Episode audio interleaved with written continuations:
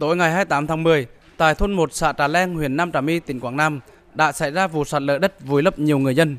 Ngay trong đêm 28 tháng 10, Phó Thủ tướng Trịnh Đình Dũng đã họp khẩn với lãnh đạo tỉnh Quảng Nam, Bộ Tư lệnh Quân khu 5 và các đơn vị lực lượng ứng cứu bàn phương án cứu nạn các nạn nhân bị vùi lấp. Phó Thủ tướng Chính phủ yêu cầu Bộ Tư lệnh Quân khu 5, Ủy ban nhân dân tỉnh Quảng Nam phối hợp với các lực lượng liên quan tập trung bằng mọi biện pháp cần thiết để khẩn trương cứu hộ cứu nạn những người bị vùi lấp.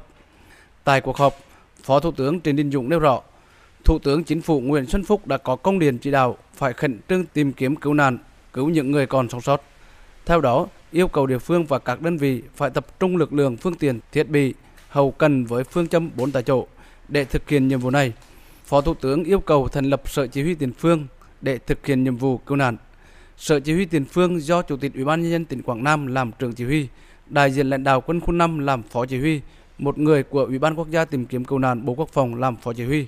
Thứ nhất là sớm xác định được cái vị trí, cái đường đi, hướng tuyến để tập trung lực lượng tìm kiếm cứu nạn. Trong quá trình tìm cứu nạn phải lưu ý để đảm bảo trước hết là an toàn cho lực lượng tìm kiếm rất thận trọng, rút kinh nghiệm của những lần khác thì chúng ta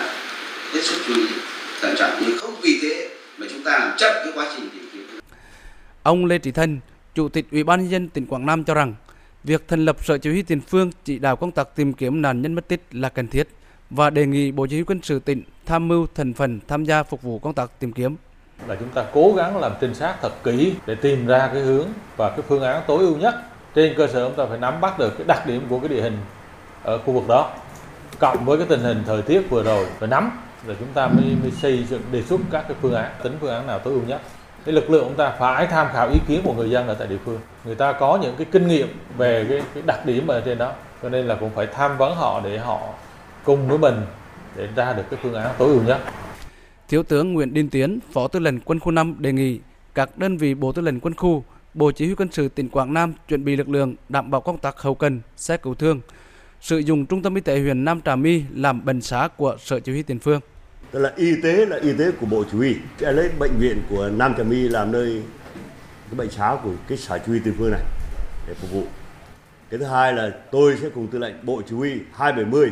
và cái bộ phận cơ quan của quân khu anh Phú này sẽ lên kiểm tra khảo sát đi. À, chỗ nào tắc là báo tắc. Chuẩn bị xe đầu kéo này một xe múc một cái xe múc lật nhé sắm hai cơ động.